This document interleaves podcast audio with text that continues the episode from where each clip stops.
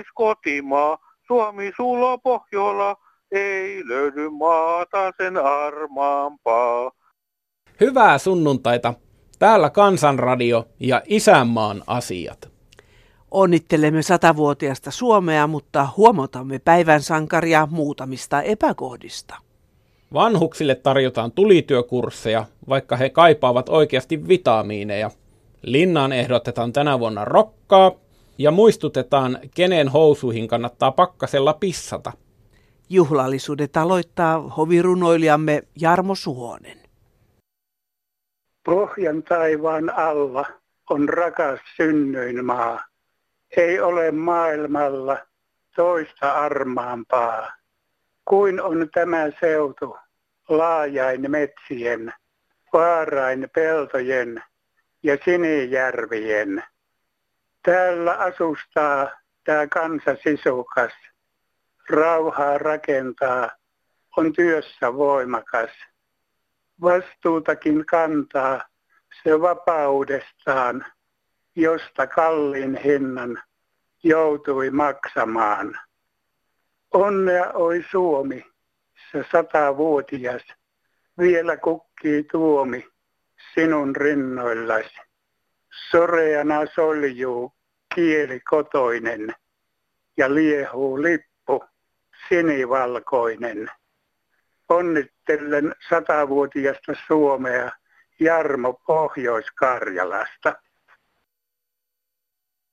No, sodan jälkeen syntynyt naishenkilö täällä soittelee ja nyt kun Suomi on sata ja sitä, sitä juhlitaan joka puolella ja siitä puhutaan kaikkialla, niin nyt tuntuu, että se toinen joukko, joka tämän Suomen on itsenäiseksi taistellut ja rakentanut, se on unohdettu kansa.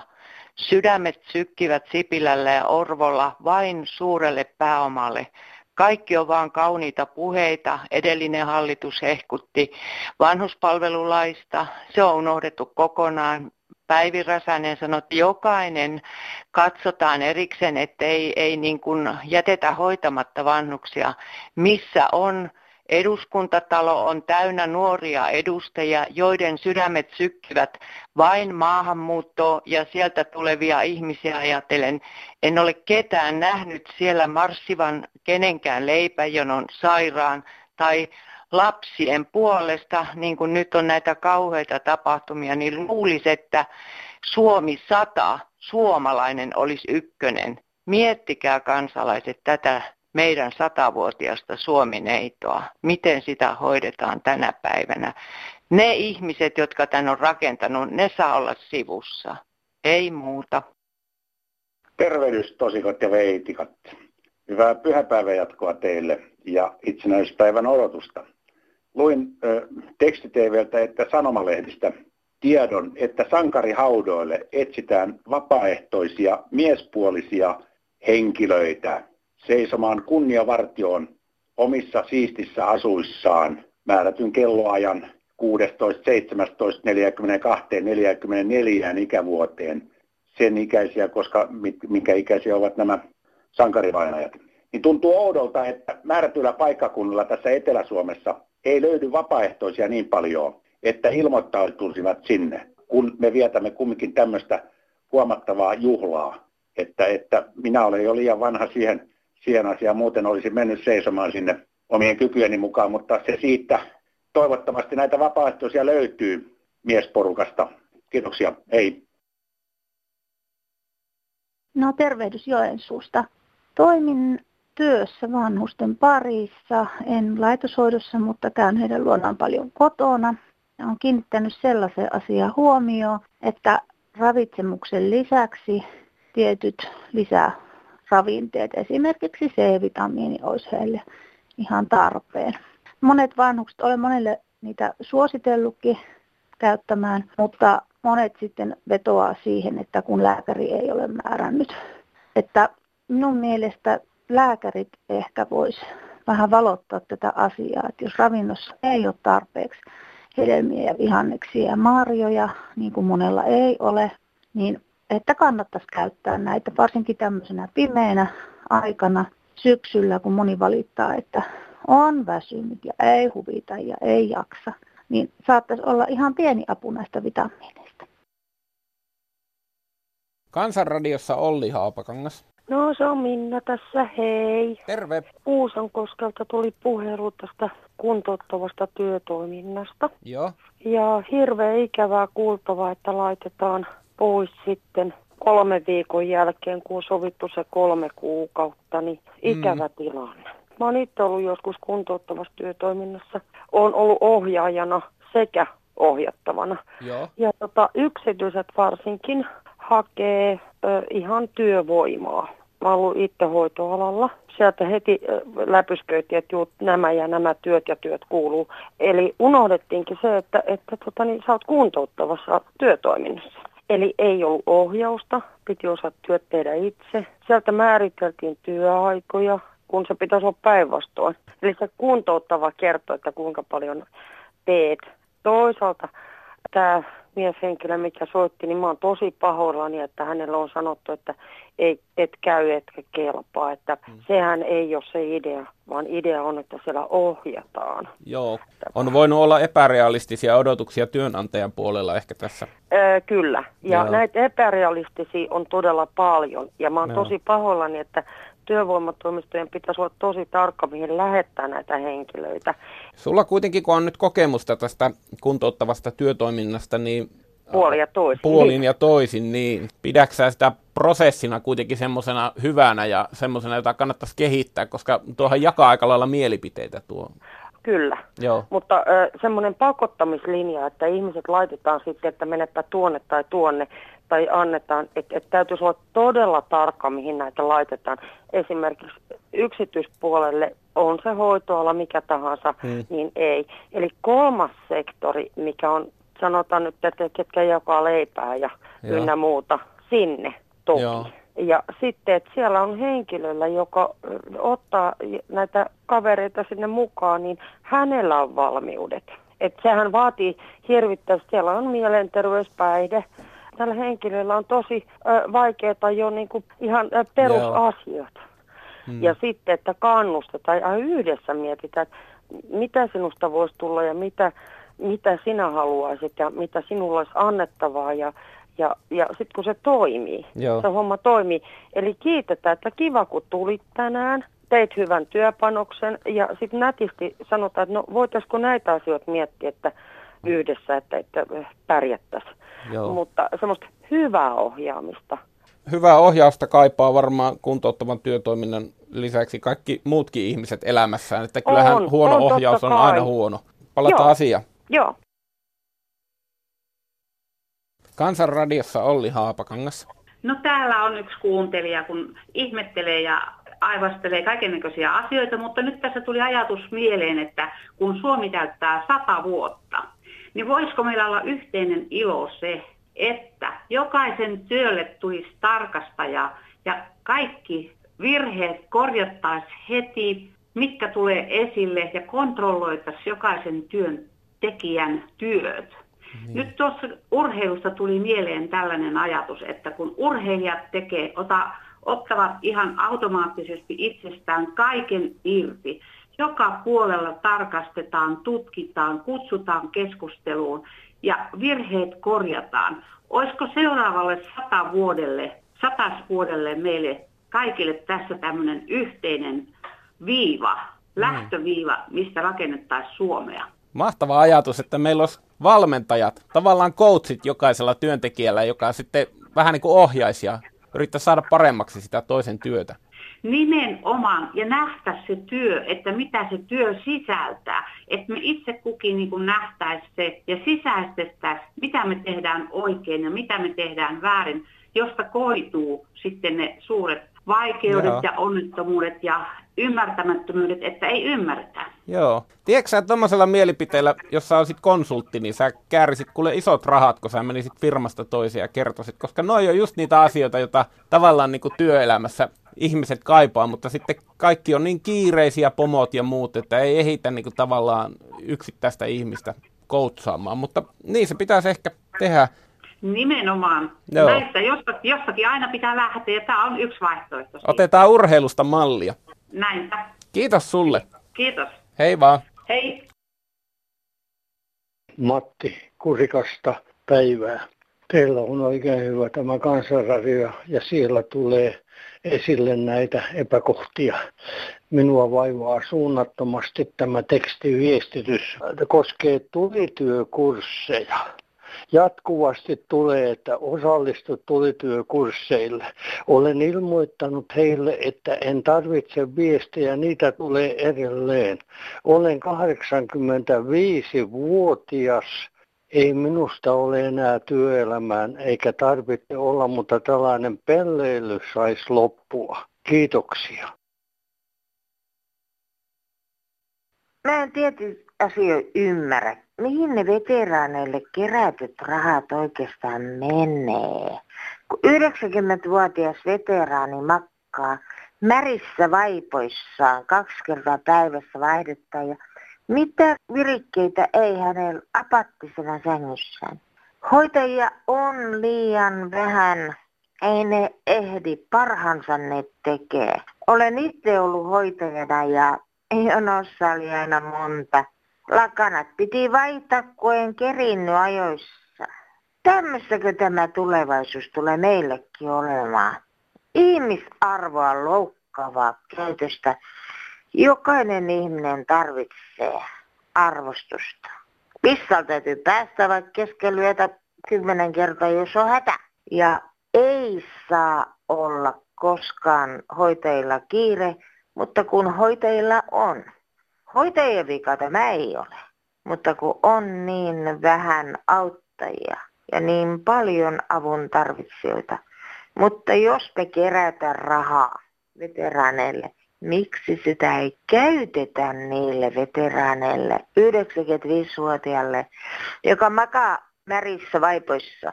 Miksei hän saa ihmisarvoista kohtelua? Kysyn minä. Tässä on hyvä osainen Karlo Erjala Varkaudesta. Terve. Olin viime vuoden marraskuun loppuun asti Alzheimer-tautia sairastavan vaimoni virallinen omaishoitaja, jolle kaupunki maksoi omaishoitajan palkkaa. Käytin sen rahan kotiavun ostoon yksityiseltä hoiva-alan ammattilaiselta. Nyt vaimoni, joka saa 700 euroa takueläkettä kuukaudessa, on ollut vuoden kaupungin tehostetun hoidon yksikössä, jossa hän saa hyvää hoitoa. Kustannukset on määrätty hänen tulojensa mukaan ja ne ylittävät reilusti hänen tulonsa. Hänen monivuotisena edunvalvonta valtuutettunaan ja 52 vuotta yhteistä elämää viettäneenä maksan omasta eläkkeestäni noin 400 euroa kuukaudessa hänen hoidostaan aiheutuvia kustannuksia. Käyn myös päivittäin syöttämässä hänelle lounaan ja toivon hänelle pitkää ikää, sillä antaessaan ihminen saa. Kiitollisena hyvälle satavuotiaalle Suomelle toivon valoisaa tulevaisuutta kaikille suomalaisille. Hyvää joulun odotusta. No, tiedätkö kuka täällä on? No, Sirpalta kuulostaa. No niin onkin. No kuulehan nyt, kun minua taas surettaa se, että tota, kun tänään tuli kansanradiossa, että miten hyvästi eh, hoitolaitoksessa hoidetaan vannuksia ja, ja että miten niiden rahat riittää. Ja minun äitini tulee tammikuussa, kun vuosi on kuollut. Niin. Sai eläkkeitä suurin piirtein kaksi tonnia ja sitten suuri osa oli eläkettä. Ja sitten tota, sen jälkeen vielä hoivakotini rahasti kaupungilta 400 euroa kuussa. Niin eläkerahat pitäisi riittää. Niin. Miten kun minusta tuntuu, että eihän ne sunkaan riitä. Mitä enemmän on eläkettä, niin sen enemmän rahastaa sitten hoivakoti. Kai se tuo asuminen, kun se on niin kallista muutenkin, niin kai se tuo palveluasuminen on noussut siinä samalla ne hinnat sitten. Ylipäätään saa surkeata, että kaikki raha menee asumiseen, se pitäisi mennä johonkin ihan muualle. Äitini asu äh, palvelukodissa, niin tota, hänellä on yksi huone ja vessa Joo. siinä. ja täys ylöspito tietystikin ruoka. Mm. Mutta ja sitä lääkkeet vielä piti ostaa meidän tyttöjäni erikseen. Niin, lääkkeet ei kuulunut majoituksen hintaan. Ei. Joo. Sitten tota, jos ka- kaksi tonnia ei, ei riitä ylöspitoon ja lääkkeet erikseen, Niin. niin vielä, vielä kaupungilta 400 euroa lisää. Eli kassa on 400 euroa kuussa. Eikö tällä nyt saa se aikamoisen pömpeli jo muualtakin, jos kykenisi olemaan? Tuota, tuota varmasti tämmöinen tilanne on aika pol- paljon ympäri Suomen. Niin, ja mä kysyn nyt sitten, että miksi? Että miksi se on niin kallista? Kyllä. Oli varmaan yksityisestä palveluntarjoajasta kyse vai? Yksi Eikä, kyllä tämä on, kunnan. tää on tuota Mikkelin kaupungin, No silloin se ei ole niinku tämmöinen kapitalisti ahneuskaan, jos selityksenä. ei, No hitto. sano muuta, hitto. No, Palataan. eli päivän jatkoa. Hei vaan. Onpa hyvä, että vihdoinkin joku puuttuu tuohon törkeään puhetapaan, mitä julkisessa kielenkäytössä nykyisin suositaan. Varsinkin naiseutta pilkkaava ja halveksiva naisen sukuelimen haukkuma nimi on joka toinen sana. Olen muutaman kerran kysynyt nuorilta pojilta, tietävätkö he, mitä tuo V-sana, mitä he jatkuvasti hokevat, oikeasti tarkoittaa. Vastaus on aina sama, totta kai tiedetään, siksihän sitä onkin niin kiva sanoa. En ymmärrä sitä raukkamaisuutta, mitä miehet tällä sanalla ilmoittavat. Jos keihäs ei lennä tai joku muu epäonnistuu, se on äidin, siskon, vaimon tai tyttären sukuelimen vika. Miksei syytä omaa sukuelintään? Onhan sillekin keksitty vaikka minkälaisia nimityksiä. Miksi naisen sukuelimen pitää olla kirosana? Sukupuolinen häirintä alkaa kielenkäytöstä, kirjoittaa Hilkka Onerva. No hei Pohjanmaalta. Kuuntelin tässä Seljalainen sängyssä tätä, että on kiroillaan niin paljon se mies siinä. Yksi raatas piti pahana. Mutta televisiossa minä ymmärrän, että ei saisi oikein nyt niin mahdottomasti manata ja sitä veetä haisatella, mutta minä nyt kysyn vaan, että kun Pohjanmaalla sanotaan tällä manataan ja muualta sanotaan kiroillaan hienosti, mutta mitä minä sanon silloin, kun minä korvasta kompastun nykyään pikkumaton kulmaankin ja luistan viisi metriä kovalla vauhdilla, niin sanonko mä, että herra seunaa, mutta mä sanonkin vaan, että voihan, voihan nyt perkele, kun pitikin sattua. Ja se vain on hyvä, kun on 500 naista ollut työkaverina, niin kyllä siellä vain naiset osaa manata ja se kun jää, se imeytyy kiinni ja on hyvä, että on voimasana, että päästään tulemaan silloin, kun siltä tuntuu. Ei muuta, heippa. Joo, se on täältä Etelä-Suomesta hyvää päivää. Kansanradio oli tuossa eilisenä televisiossa, kuinka työpaikalta duunarit ja pomot kääntää firman tavaroita. Tämä ei ole mikään uusi asia. Se alkoi jo vuosikymmeniä sitten. Ja isommissa firmoissa se oli tosi törkeää. Ja vastuussa olevat henkilöt, varastoisimiehet tai muut, eivät he uskaltaneet työpaikansa takia puhua mitään, koska isompi pomo lähetti jonkun työmääräksi, missä oli työnumero. Sille työnumerossa meni paljon semmoista tavaraa, mitä koko työmaalla tarvittu.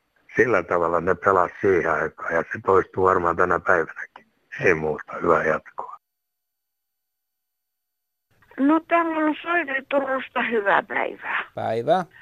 Minusta olisi hyvä, jos tämä sote nyt sitten tehtäisiin. Mm. Kun sitä on, sitä on vissiin kolmas hallitus, kun sitä nyt yrittää. Ja jos se taas kaatuu, niin sitten taas aloitetaan alusta. Ja kestää vaikka kuinka kauan. Tehtäisiin nyt ja paranneltaisiin, sitten olisi on hyvä. Eikä Niin- se olekaan tietenkään hyvä. Ei se koskaan kaikkeen mielenmukainen. Ei varmasti, ei varmasti tuota noin, niin kaikki tuu koskaan olemaan tyytyväisiä ja varmaan aika monelle jää joka tapauksessa jotakin hampaankoloon, mutta kyllä mä sillä lailla tavoitan tuo sun ajatuksen, että olisihan se kyllä hyvä päästä tästä vähän niin kuin eteenpäin. Ja mun mielestä niin jos se nyt ei päästä eteenpäin, niin seuraava hallitus takulla alkaa alusta. Mm. Ja se on taas sitä samaa vatkaamista, mitä se on ollut. Niin, ja kun meilläkin on toi, kun, jollei nyt ole ihan pääkainalos, niin ei terveyskeskuksen pääse kuin kahdeksan viikon jälkeen. Et se on tälläkin hetkellä vaikea. Niin. Et en mä tiedä, miltä tavalla se vaikeammaksi tulee. Mä en ymmärrä koko soteta yhtikä mitään. Ei tarvitse kuvitellakaan, mä sitä tarkoitan. Niin, Mutta tarkoitan sitä, että tehdään nyt yksi sote ja parannellaan sitten. Niin, tämmöinen sote ykkönen ja sitten voisi tulla sote kakkonen perään, joka on sitten vähän pienempi muutos. No sitähän yritettiin, äh, edellinen hallitushan oli oikea laita ja vasemmistolaita mukana, mm. Eikä ne saanut mitään aikaiseksi. Hyökkäsivät soteen kimppuun koko kentän laajuudelta, mutta ei, eivät saaneet maalia aikaiseksi. Ei. Mun kiinnitti huomiota, kun sä sanoit, että sä et ymmärrä sitä sotesta yhtään mitään. Ja, niin ei siinä mun mielestä ole mitään hävettävää. Ei siitä ihan hirveän monet muutkaan ymmärrä niistä hieno, hienojakoisimmista jutuista mitään. En minäkään kyllä ymmärrä. Niin ja sitten kun mä olen kuunnellut, kuinka monta, kuin hirveän määrä paperista on tehty Mm. ja kuin valtavasti kaikki lakeja, eihän mä ole yhtään paperi lukenut. Niin, no ei joo. Toivotaan, että kaikki menee hyvin. Niin, kiitos, hei hei. Heippa. No hei, tässä yksi ikäihminen Leppävaarasta. Luin professori Jussi Huttusen kirjoituksen sote oh, ja se oli 20. päivän marraskuuta maanantai. Kyllä hänellä oli hyvä kirjoitus. Tällainen ikäihminen, kun lukee tämän, niin pääsee perille tästä sote-sotkusta. Että erittäin ihana kirjoitus. Toivottavasti tämä tulee useammankin henkilön luettaviksi tästä sotesta, koska tämä on ollut sellaista sotkua varsinkin ikäihmisille. Kiitoksia. Kiitos. No täällä on eräs henkilö, joka tuota kurnaisi tämmöisestä asiasta, että jos täällä joku asia menestyy, niin ei mene pitkää aikaa, kun myydään se ulos. Näin kävi telakkateollisuudelle. Ne miljoonat, mitkä kehitykseen pantiin rahaa, ne valu kun vesihanhen selästä maailmalle. Puhutaan, että saksalaiset ostaa telakalta laivoja.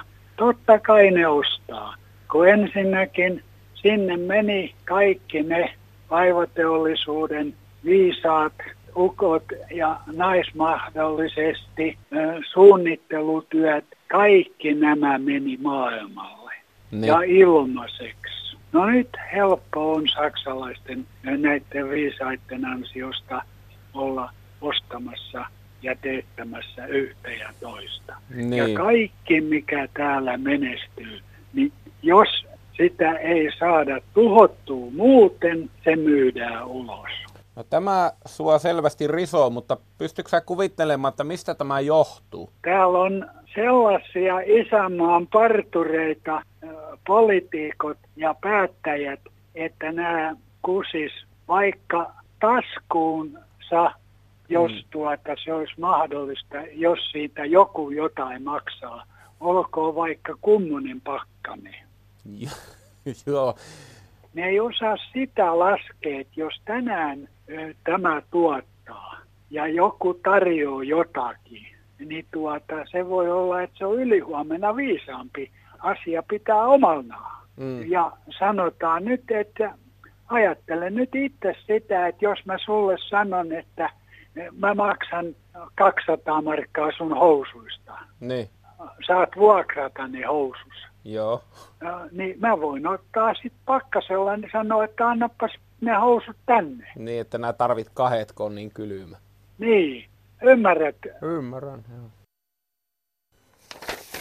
Sitten postia.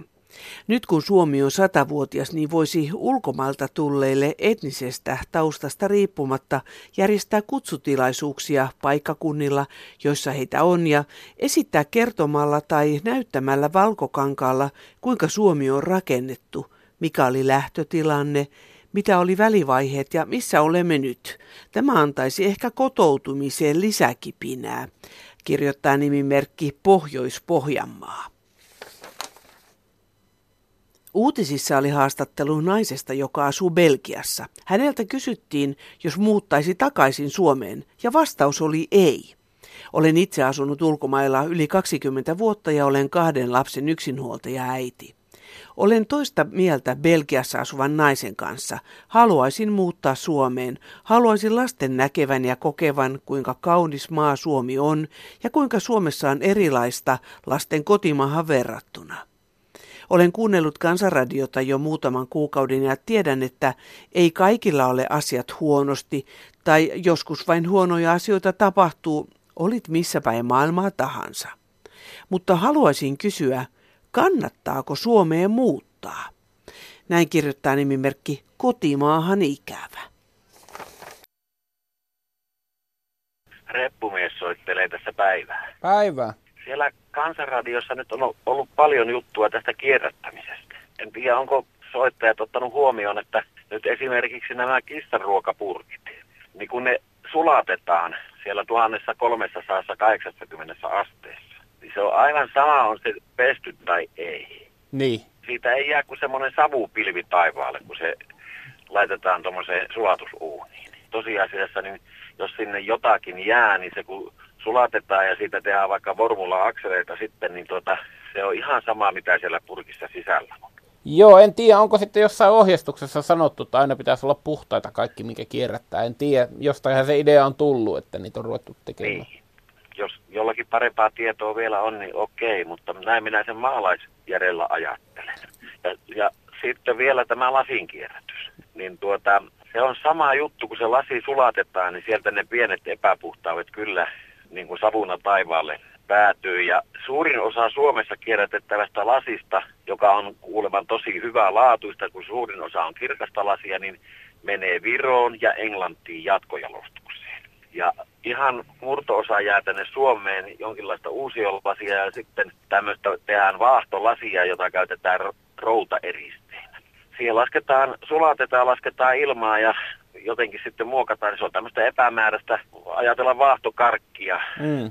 Paljon sisältää ilmaa, epämääräistä, sanotaan tuommoista 30 milliä halkasel, halkasijalta olevaa uusiotuotetta, ja sitä voidaan käyttää niin kuin esimerkiksi talonrakennuksessa ulkopuolella, levitetään se sinne lapiolla esimerkiksi, ja se vastaa niin kuin tämmöistä uretaanityrökslevyä.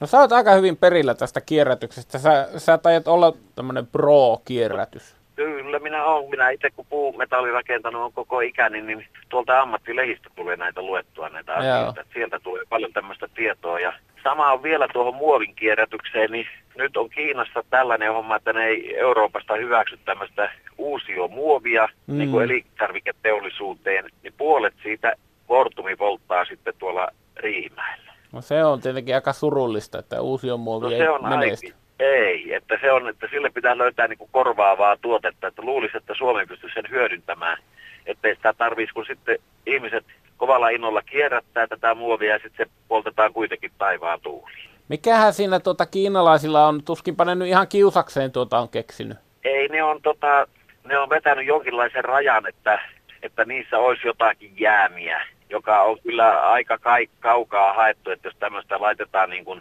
salaojaa putkiksi ja rakennusmuoviksi tätä uusion muovia, niin siitä ei pitäisi olla kenellekään haittaa. Se, nyt, siinä on varmaan joku tällainen, että ne on lähtenyt hyvin tarkalle linjalle, että ne ei hyväksy tämmöisiä vaikka ritilöitä, rakentamisessa käytettävää ritilää ja muovia Joo. ja muuta, niin ei sitä ainakaan hyväksy, niin se on, se on lyönyt Euroopan markkinat tukkoon. Kiitoksia. Tuliko tässä nyt kaikki ammattilehistä luetut pointit vai onko sulla vielä jotain? No voi olla, että on osa jäänyt vielä lukematta, mutta no sieltä, niin. siellä on paljon tätä, tähän näihin asioihin liittyvää.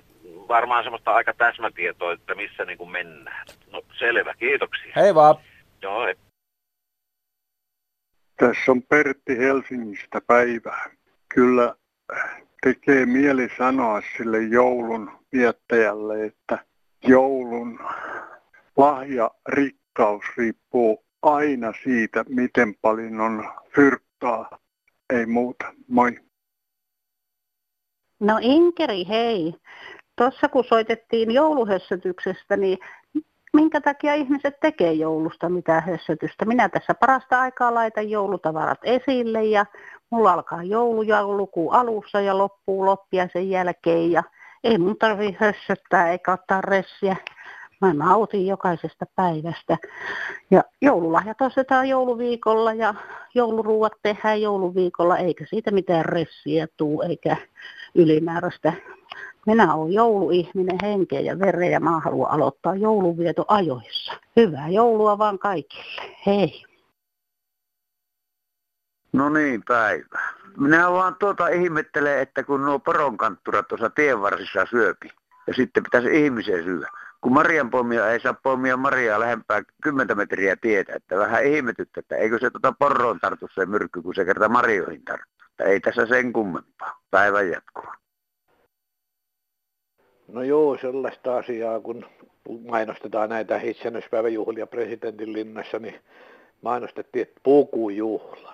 Mä ajattelin itsekseen, että mitenhän ne miehet, jotka rintamalla taisteli aikoinaan, menehtyvät siellä ja jotkut haavoittuvat, niin eiköhän ne kääntyille hauvassa niin painajatkin, jos ne olisi tiennyt, että pukujuhlien takia sitten siellä taistellaan. Toinen asia on se, että siellä nyt mennään mässäilemään, siellä on kaikki maailman herkut. Minä henkilökohtaisesti söin hernekeiton näin itsenäispäivän kunniaksi, sillä kunnioitan Suomen armeijan miehiä, jotka hernekeiton voimalla, joka oli Suomen armeijan salainen ase, taistelivat. Ja toinen asia, Väinö Linnan romaanin sankarin Antti Rokan kunniaksi, niin aina itsenäispäivänä niin syön hernekeittoa. Näin ollen näille nirppanokille, jotka kaikki sinne linnaa menee, niin se ei olisi tarvinnut mitään muuta kuin kenttä kattila sinne ja vanhan perinteen sodan muistoa ja niiden sankarien muistoa kunnioittamalla olisi pitänyt riittää hernekeitto niille kaikille ja, ja toivottavasti tulevaisuudessa niin otetaan tällaiset asiatkin huomioon. Joo, kiitos. Kiitos itsellesi. Kansanradion puhelinpäivystys toimitetaan perinteisin menoin alkaen nyt. Puhelinnumero on 08 00 154 64. Puhelu on sinulle maksuton, juhlapuku ei pakollinen. Ja Kansanradion kannattajakortteja voi lähettää osoitteella Kansanradio PL 79 000 24 Yleisradio ja sähköpostia kansan.radio.yle.fi. Mielipiteensä vapaasti myös kansanradiossa ilmaiseville Suomen kansalaisille. Hyvää ikiomaa itsenäisyyspäiväämme. Tässä ne tärkeimmät olikin. Ollaan kuulolla. thank you